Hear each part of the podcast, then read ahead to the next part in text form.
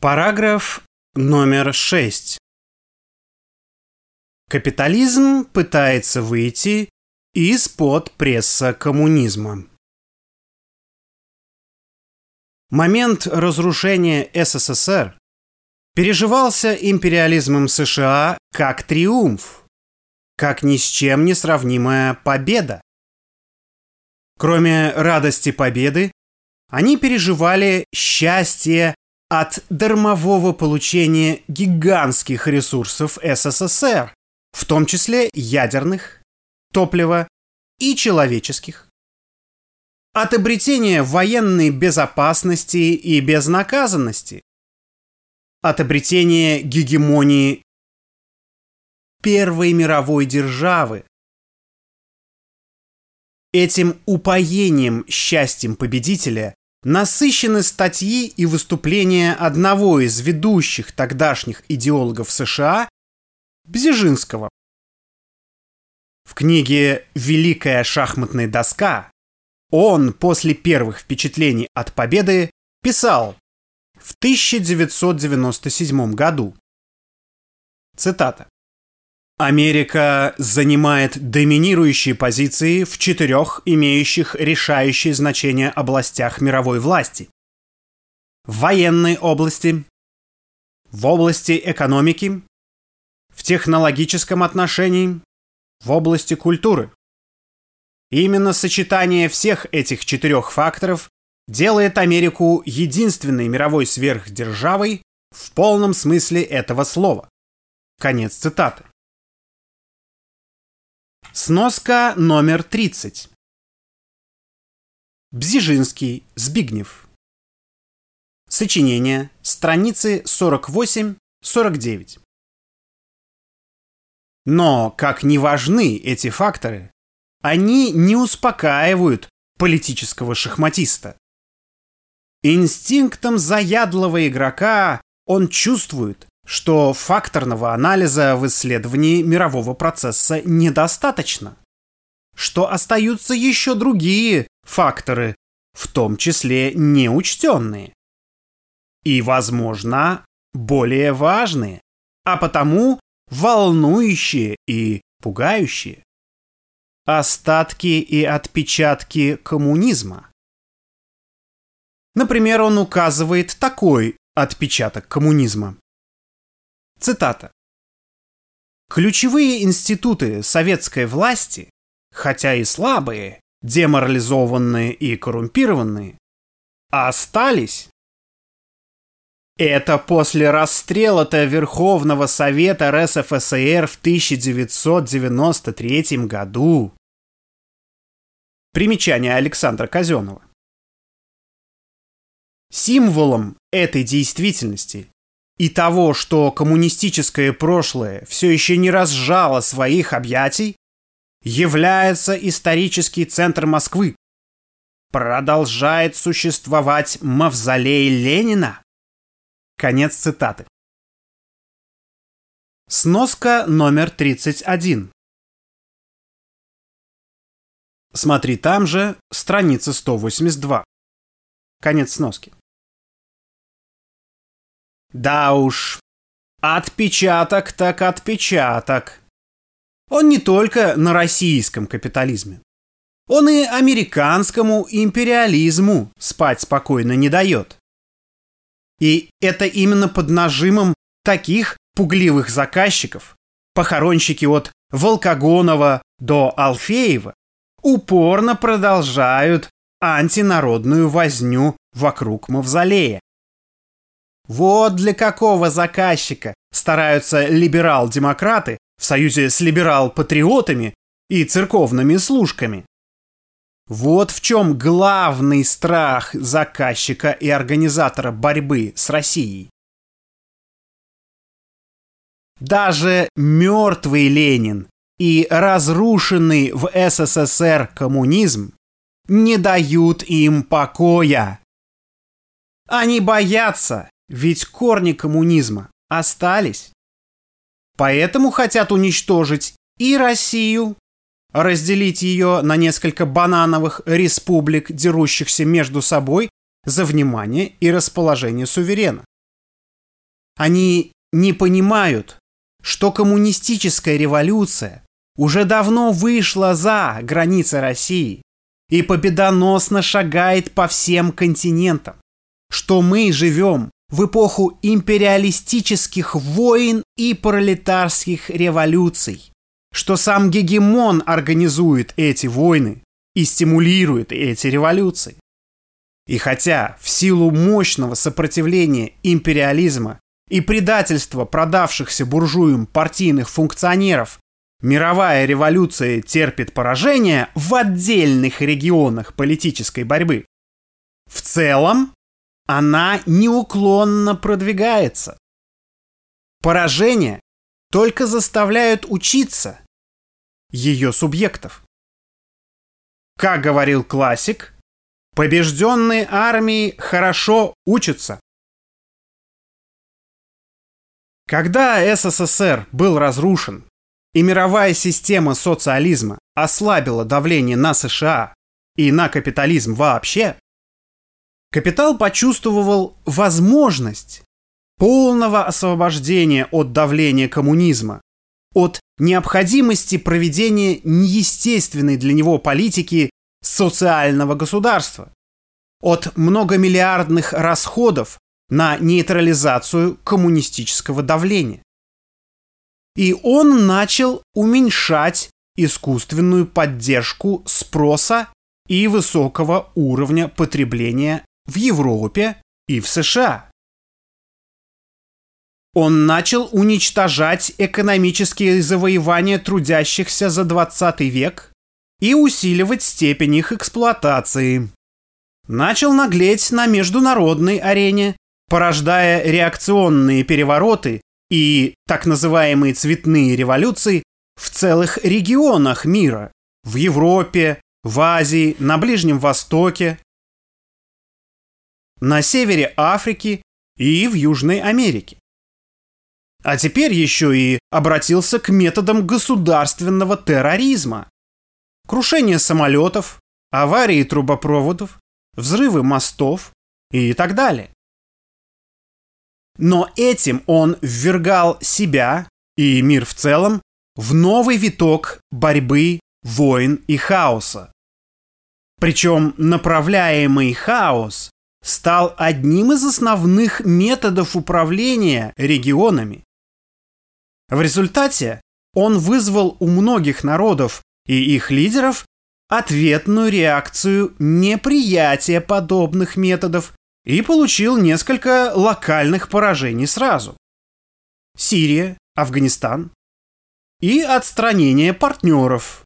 Китай, Турция, Саудовская Аравия, Объединенные Арабские Эмираты и других. К концу 2000-х годов ресурсы от потрошения экономики России в основном исчерпались, а сопротивление народов империализму усилилось. Разразился экономический кризис 2008-2009 годов. И экономика США начала пробуксовывать. Теперь проблемы начались у самого гегемона, на вершине империалистической пирамиды, внутри самой господствующей финансовой олигархии. Она треснула, как внутри, не может урегулировать отношения с промышленным капиталом и держать баланс власти между партиями на выборах, так и снаружи, не может не грабить теперь уже своих союзников в Европе. К 2016 году раскол обнажился с приходом к руководству США представителя промышленно ориентированной части олигархии – президента Трампа. Система однополярного мира под эгидой США затрещала по швам и начала рассыпаться. Доллар стал задыхаться и выветриваться. Подталкиваемый осмелевшими крупными клиентами, он теряет позиции даже у традиционных спонсоров США. Так что попытка выхода из-под пресса коммунизма и усиление давления на мир оборачивается усилением противодействия со стороны мирового сообщества. Оно только усиливает обратное давление на США за счет образования все новых участников борьбы за независимость от гегемона. Так что, кроме реально существующего коммунизма в КНР и остатков коммунизма в РФ и бывших социалистических странах, растет число стран, тяготеющих к Китаю, России и Индии. Почти половина населения мира. В этой ситуации Китай стал не только политическим противником США, но и опасным экономическим конкурентом. А таких конкурентов США привыкли убирать, как там выражаются. Но убрать выросшего гиганта не так-то просто. Он догнал Штаты по валовому внутреннему продукту. США показывают свой ВВП в 22,9 триллионов долларов на 2021 год, в который неправомерно включены раздутые сферы финансовых и страховых услуг, недвижимость и деловые услуги, а также правительственные расходы, которые вместе составляют от 8 до 9 триллионов. Но это все нереальные активы, нереальные стоимости. А китайский ВВП в 16,9 триллиона содержит в основном именно сферу материального производства, то есть реальную экономику. Вот почему Трамп и республиканцы, отражая интересы реальной экономики, забили тревогу за реальный сектор и этим вызвали конфликт внутри США.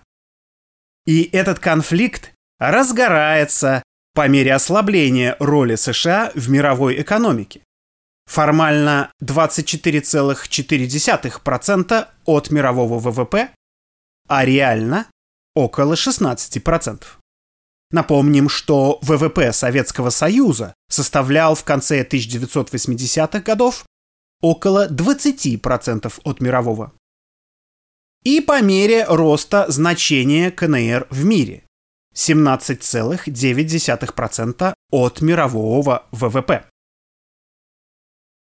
Китай пока отстает от наиболее развитых стран по размеру ВВП на душу населения в 2-2,5 раза. Но так обстоит дело, пока часть китайских душ проживает на селе и не включена в современные технологические процессы. Это дело небольшого времени.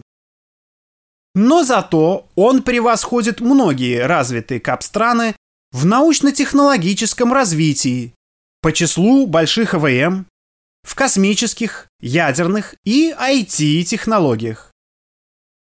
Поэтому США и натравливают Тайвань на войну, чтобы с его помощью ослабить Китай и устранить соперника. В этой ситуации бывшие отпечатки коммунизма в России стихийно оживляются и ведут борьбу с гегемоном, а следовательно и с капиталом в целом.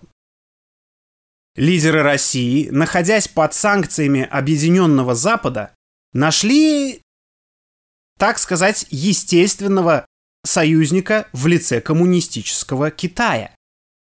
Теперь Запад, столкнувший Украину в войну с Россией, пытается столкнуть Тайвань в войну с материковым Китаем. Возникла ситуация, в которой Путин защищает так называемые отпечатки коммунизма в Украине и странах Балтии и реальный коммунизм в Китае. Эти три силы – США, КНР и Россия – так многогранно переплетены друг с другом, что исследователи не могут наблюдать процессы во всех составляющих. Путаница слишком многосторонняя и очень динамичны. Какой аспект экономики не взять, враждующие силы зависят друг от друга. Взять хотя бы простую сферу минеральной энергетики, на которой хотел сыграть Запад против России. Оказалось, что при первых раскатах газонефтяного кризиса страны НАТО наткнулись на двузначную промышленную инфляцию, которая разрушает их экономику. Или другой пример. Под давлением США Тайвань приостановил торговлю чипами с Россией. Но США и Тайвань не учли, что у России есть другие поставщики чипов – Китай, Малайзия. А Тайвань не сможет выпускать чипы без инертных газов и редкоземельных элементов, получаемых из России. Но, следовательно, и США скоро не смогут получать чипы из Тайваня. Круг замкнулся. А без чипов встает современное автомобилестроение, IT-индустрия и другие сегменты экономики США, Германии и других стран. А дальше рвутся производственные цепочки в этих странах, и их экономики идут к широкомасштабному кризису, сравнимому с кризисом 1930-х годов. Конец 6 параграфа.